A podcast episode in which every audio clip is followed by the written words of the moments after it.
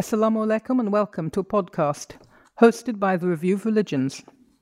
The Review of Religions is an international magazine that is published by the Ahmadiyya Muslim community and is one of the longest running comparative religious magazines. Started in 1902, the objectives of the magazine is to present the teachings of Islam and brings together articles and viewpoints on different religions. The magazine is devoted to promoting intellectual and lively debate that is based on respect for all prophets and religions. Today, we're discussing the impact of the COVID 19 pandemic on the global economy. To help us do that, I'm joined by Ahmad Salam, who is a career investment banker with an initial focus on debt capital markets. He developed an expertise in Islamic finance and was a founder of the first Western approved Sharia bank the Islamic Bank of Britain. Ahmad Salam was also head of the Islamic finance at Credit Suisse. More currently, he is working in private equity and is advising companies on their financial dealings. Assalamu alaikum and welcome, Ahmad Sab. Walaikum assalam. Thank you very much for joining us on this program. Delighted to be with you. Thank you. So, if I can start off um, by asking you, um, the state of the economy is gradually deteriorating in all countries of the world, and the UK is no exception to this. Can we attribute this abrupt economic halt to the pandemic? Um, were there any mechanisms that would have helped to forecast it? That's a very broad question. Let me just start off by, by, by, by perhaps um, putting two, two, two points together. One is I hope I don't end up depressing people significantly by the end of this podcast because inevitably the potential uh, outlook for the global economy is um, is not very promising at all, and I think we're due a major, major, um, significant correction in financial markets and the state of the global economy. And the other wonderful quote I love from Mark Twain, which is, "Fools are exceedingly good at answering all the questions of the world." But wise admit they just do not know. so I'm going to claim the second category in some of your questions and say I do not know the answers to all the questions you may have. But in terms of the state of the global economy, um, no, this the, the, the, the pandemic maybe has been a catalyst for what was going to happen. But this correction and this financial crisis has been in the making for a considerable number, number of years. And one of the leading global fund managers, a guy called Jim Rogers, predicted a recession in 2020.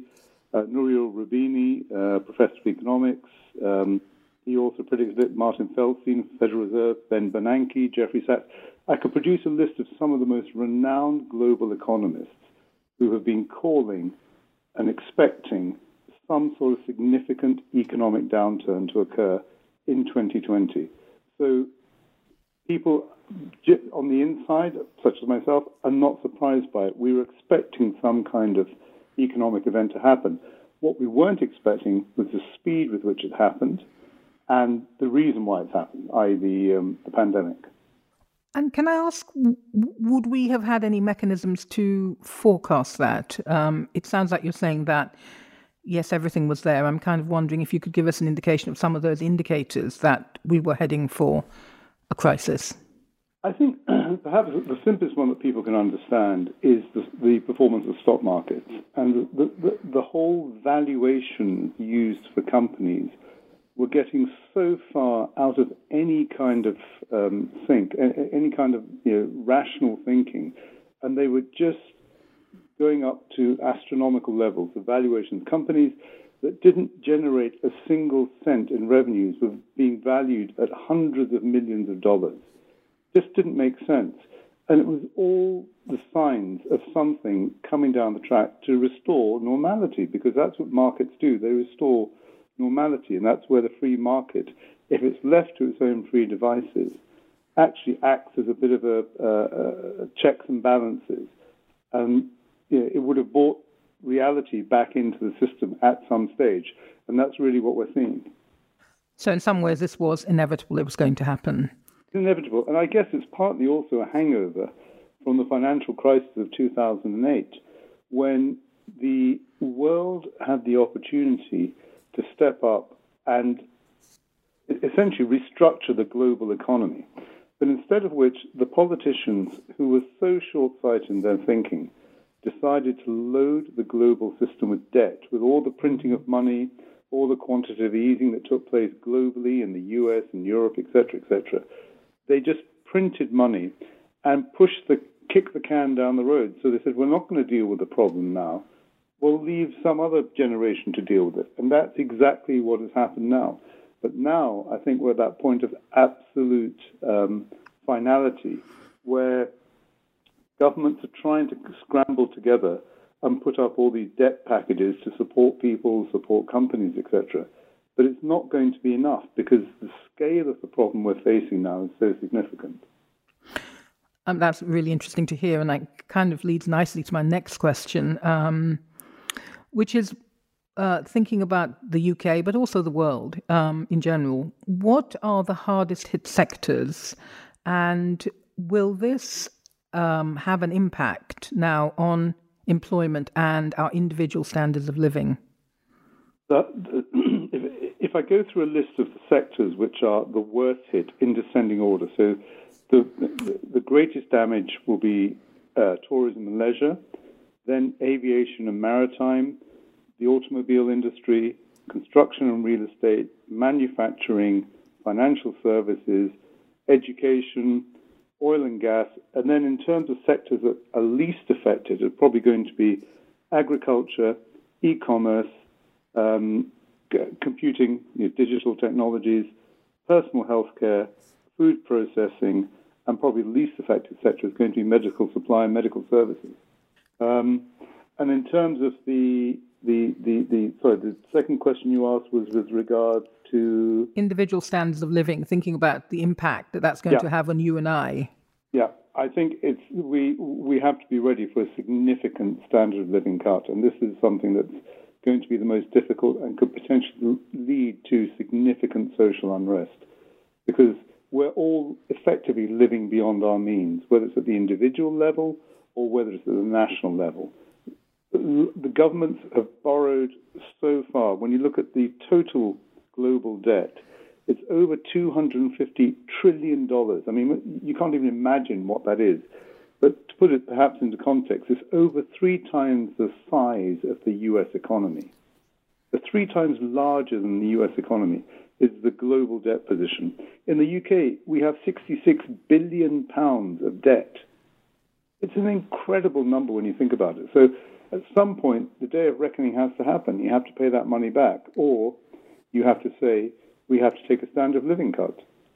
Wow, that does sound quite um, quite depressing. Um, and I think we'll probably you'll be giving me some more depressing facts in a minute when I ask you my next question, really, which is that what we're seeing is, of course, governments bailing out companies and bailing them and supporting most of the nation in, in this country and other countries in the world through furloughing schemes. How long can this last? So, for example, um, if as we seem to be hearing or thinking the lockdown has to be extended to the end of 2020, and governments can't sustain these measures to cover employee wages, what's likely to happen? Are we actually going to reach that state of considering um, nationwide rationing? Nationwide rationing is not being discussed at the moment, but it's inevitable. it, it is an inevitable possibility that it may have to happen if there's no other way of, of, of sorting the issues out. Governments are constrained as to how much debt they can they can borrow. So typically, which country has been the biggest supporter of, of, of um, government debt uh, borrowing programs? It's been China. China has been producing massive trade surpluses, budget surpluses. They have a propensity to save in China, and so they put their money into overseas bonds, very safe places, debts issued by the US government, the UK government, and the EU governments, etc., etc. It looks as if the Chinese economy, for the first time in over a decade, is going to show um, very significantly slower growth, if not actually negative growth, when we see the actual numbers for the, the statistics. So, how are the governments going to be able to borrow that money? Who are they going to borrow it from? And if they can't borrow the money, then there will come a point where they say, we can't keep these schemes going the furlough scheme, for the self-employed, you know, again providing a 80% of their income up to two and a half thousand pounds, etc., etc. The governments will not be able to afford this because, on the other side, because of the lockdown, the economy is not working. So businesses aren't trading, therefore um, people aren't uh, people aren't going to shops. Therefore, the the tax um, take for governments is going to be significantly reduced, and that's going to increase the debt burden very significantly on the government. So it's becoming this, this you know, circular argument, you, and it's very hard to break that until someone steps in and has a hard stop and says, "Okay, we've got to take the pain, guys. We've got to recognise that this is not um, this is not sustainable any longer." Can you describe for someone like me who's not an economist what, what taking the pain means? It means a standard of living cut, effectively, for, for the man on the street. So uh, we've all got used to the most scary statistic is the generation uh, millennials in the UK typically eat out four times a week. Mm. Those luxuries, the, the, the, springing up of the coffee shops, the sandwich chains charging five pounds per sandwich, those businesses are not going to survive because people won't have the disposable income. Right, right. There'll, there'll be salary cuts. There'll be you know, significant unemployment. I mean, already you've seen in the um, in the U.S. that um, the unemployment claims have gone up to over 20 million in in a week, and the greatest uh, so people claiming unemployment benefit went up to um, 20 million, and the previous um, greatest sig- single increase was in 1982 when the um, unemployment claims went up 850,000 or something. That gives you a scale of the unemployment that's already hit the US. In terms, and what's the impact of that going to be?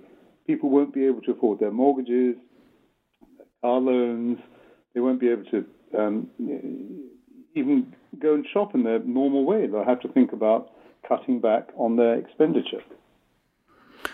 Yes, quite a scary prospect for us all, I think. I, I had another question again. I, uh, you, you mentioned about China showing slower growth, and I guess I was thinking you're talking about growth, and I wondered whether are, do you think some economies are going to recover faster than others?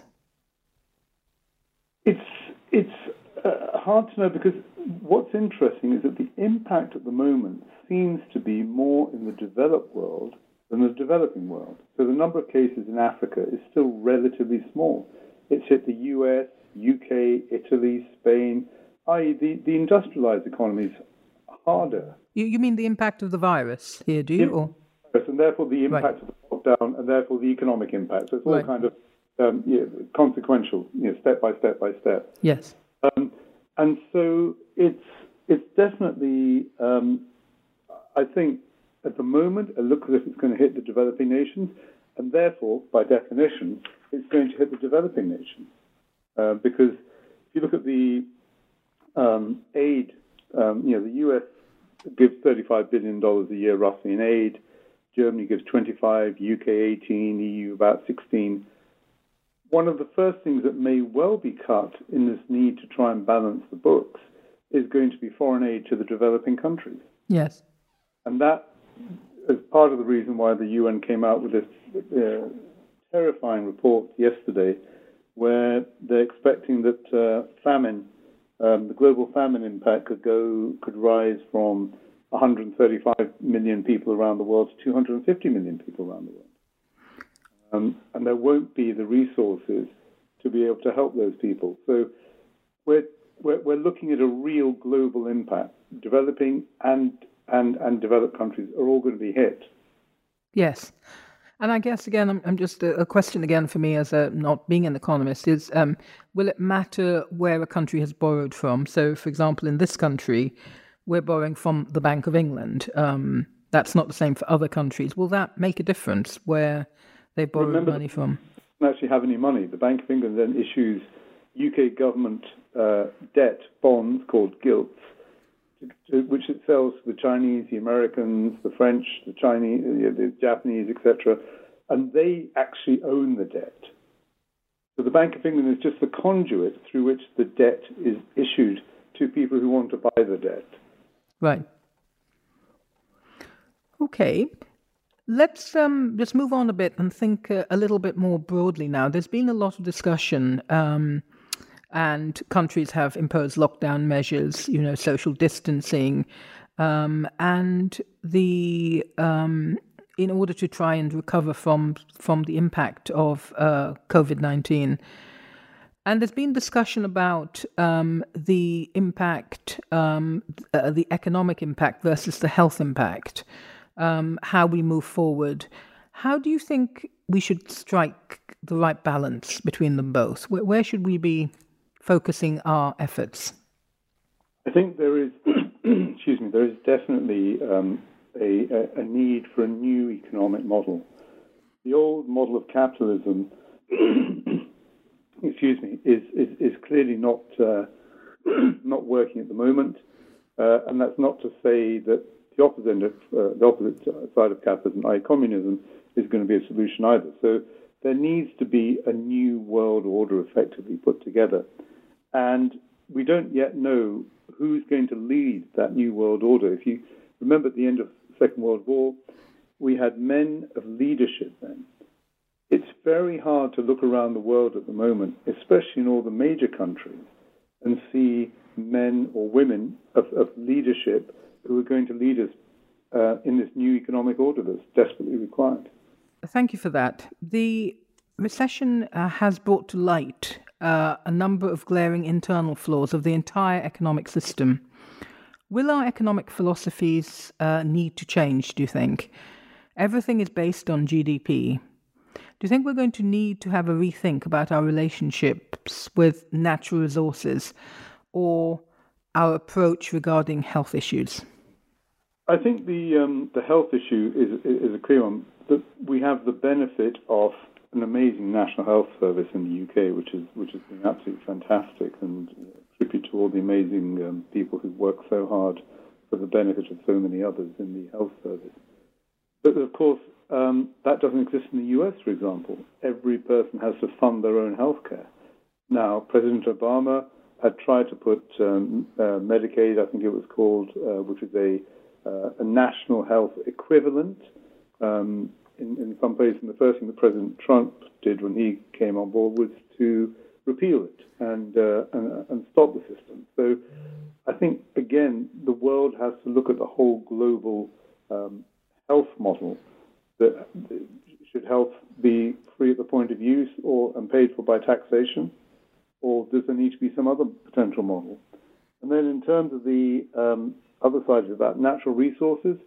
Of course, all the discussions around global warming have been very interesting, but they kind of depended on a very benign, very steady economic background that people could then afford to say, right, we can now make the change from the reliance on fossil fuels into alternative renewable energies, which require significant investments because they're all new and they need infrastructure. So whether you have electric cars and you need charge points to plug your car in when you go shopping, etc.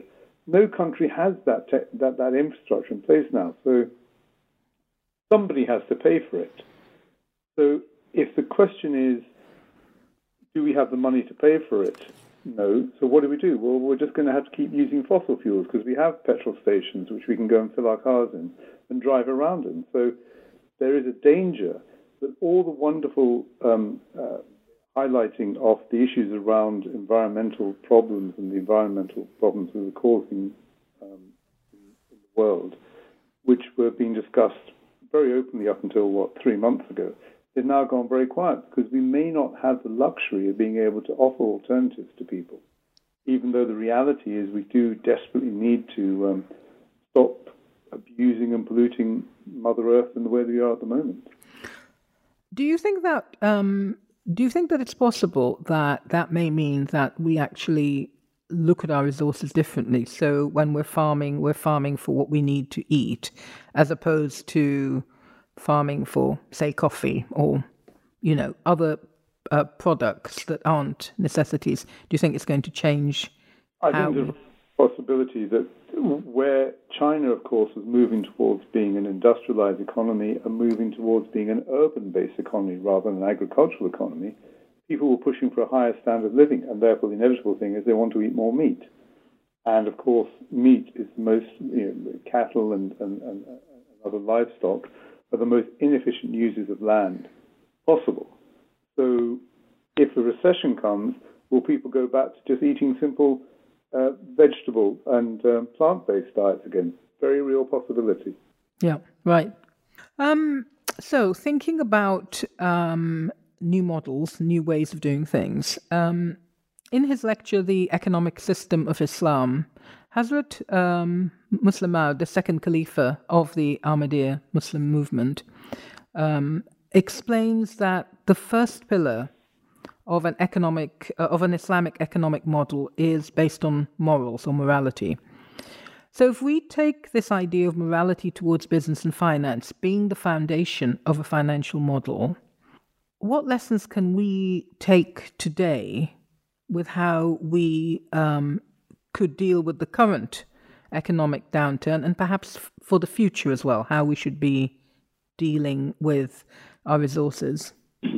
I think um, that you, you can't argue with the logic of that because if we had had a more moral um, sort of standpoint globally, where we, we, we, were more afraid of our the consequences of what we were doing and the pain we were causing other people by having things in our own selfish way, then perhaps we wouldn't have reached the position we are, where there's this amazing bit of news today that um, two senior executives at a leading supermarket who didn't make the grade. They weren't good enough to go into the new environment, but they got a million pound payout each just just last week, mm. right in the middle of the pandemic. And this is the same supermarket which is having to furlough its staff. So mm. where's the morals in that? That yes.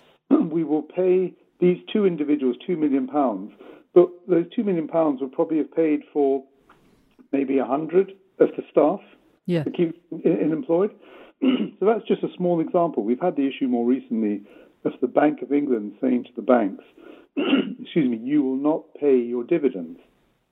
Dividends are a percentage of the profit the bank generates paid out to shareholders.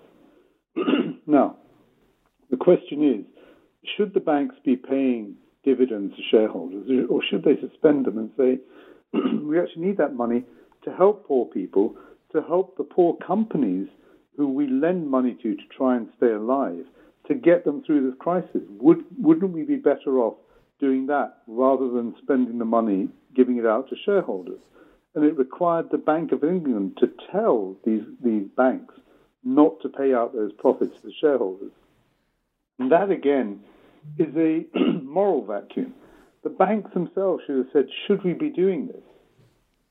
Should we be giving out this money when we actually know we're going to need it to support a poor individuals who are uh, you know, going to be in, in, very hard circumstances, or companies which are about to go bankrupt because they don't have um, sufficient working capital to keep their business going.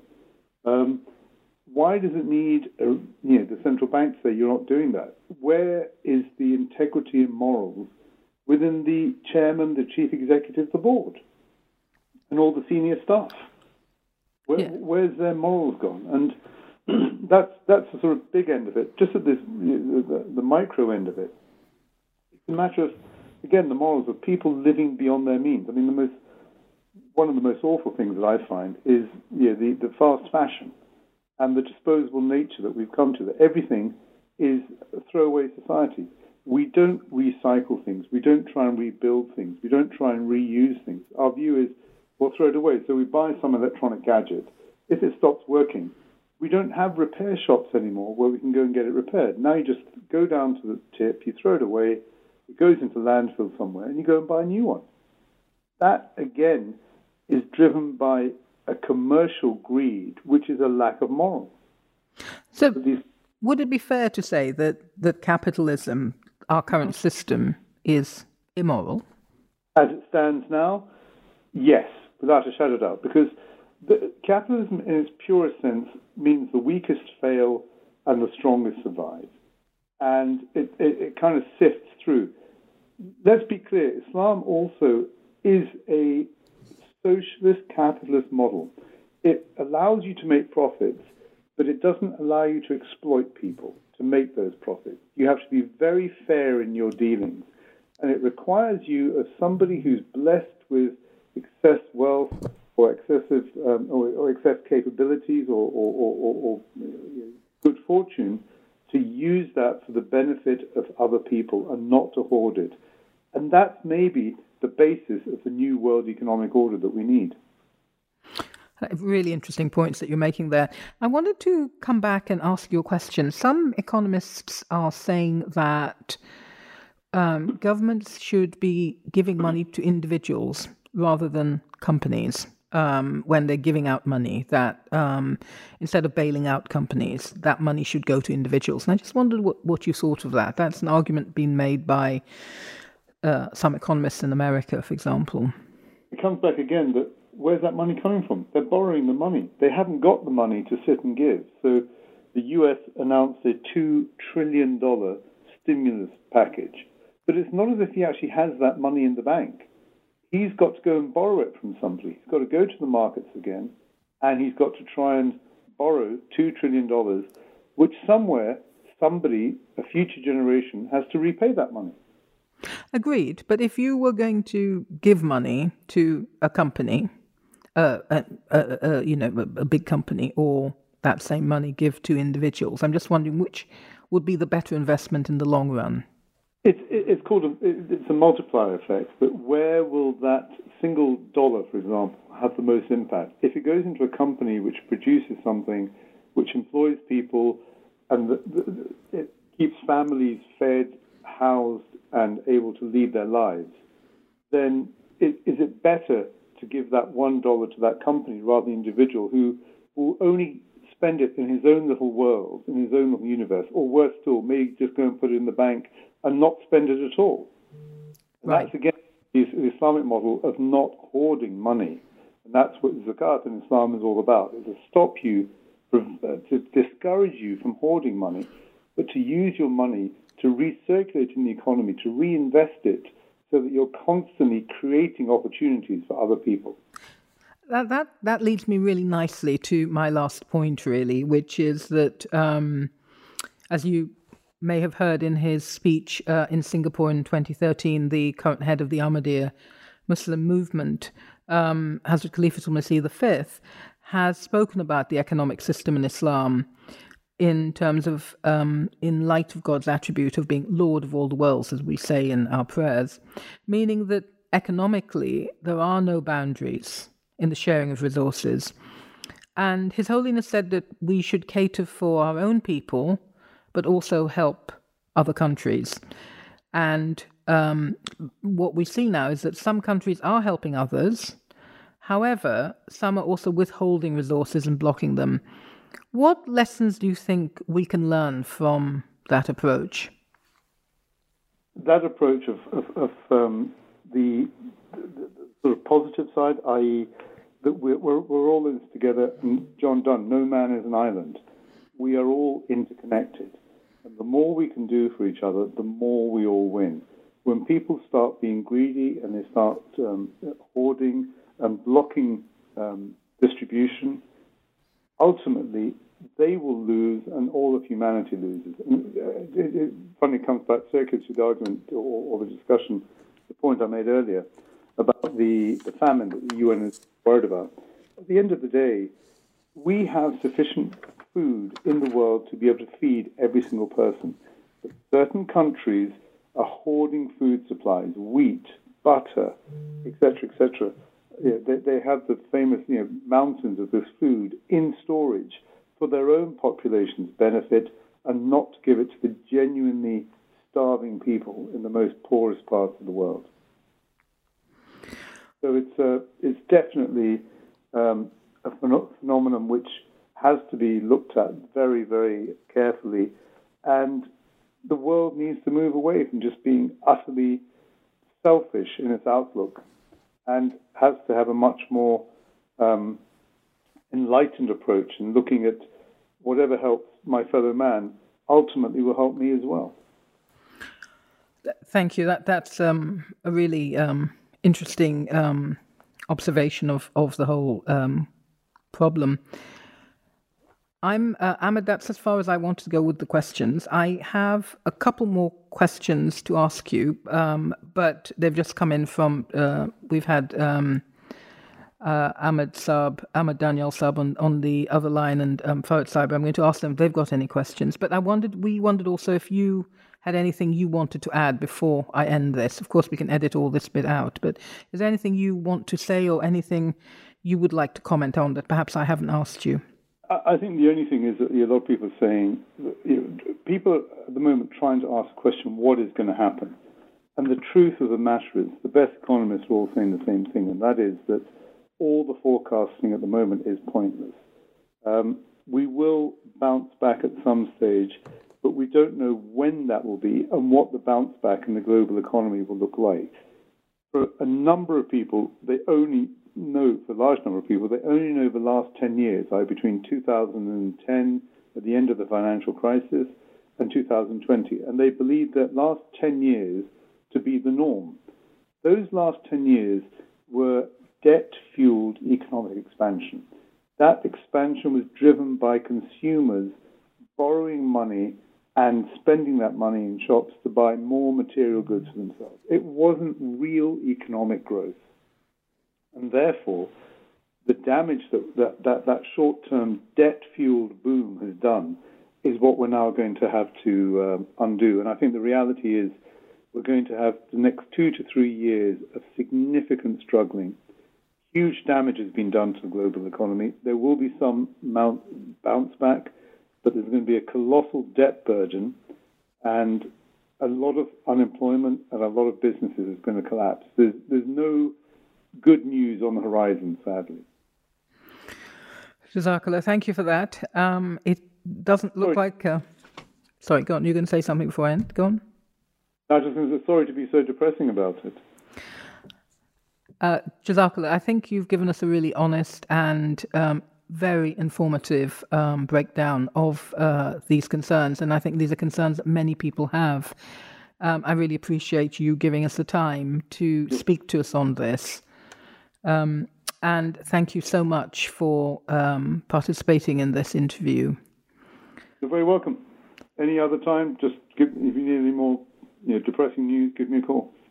Can I ask you one more question? Sorry, I have got um, uh, from my two helpers online, and we'll insert this.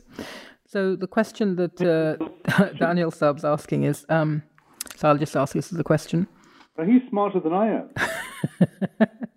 I'll tell him that. I don't think he can hear you. Or perhaps he can. Of course, he can hear you. Um, so the question that he's asked is, and I'll just ask this as a question. So, um, can we expect um, that there will be any debt cancellation in order to reduce the burden of those countries which are so much poorer than uh, some of the Western nations, which are obviously in, in great trouble? I think the only answer to that is the answer that I gave already that that would only happen if we had a new world economic order led by men of integrity. So if we had men in, in charge of the developing countries and the, the G20, so whether it's Donald Trump, whether it's Boris Johnson, whether it's um, uh, Salman in Saudi Arabia, any of these people, if we had a single global leader of any integrity, the first thing they would do when they saw us beginning to come out of this crisis would say, we need a new economic order and we need to look at what we're doing to the developing countries and we need to do debt cancellation for them and write off the debt and just accept and give them a chance to recover from this, this um, pandemic and the economic crisis it brings. The reality is that's never going to happen. We don't have men of uh, that, that caliber anymore. Thank you. Um, well, we can only hope things will change. Jazakallah, thank you so much for listening to us. You're very welcome. Thank Take you. care. Thank you. Thank you for listening to us. If you would like more information, please go to our website, thereviewofreligions.org, or follow us on Twitter at Review of Religions and also on our Instagram page, hashtag Review Religions. Assalamu alaikum rahmatullahi wa barakatuhu.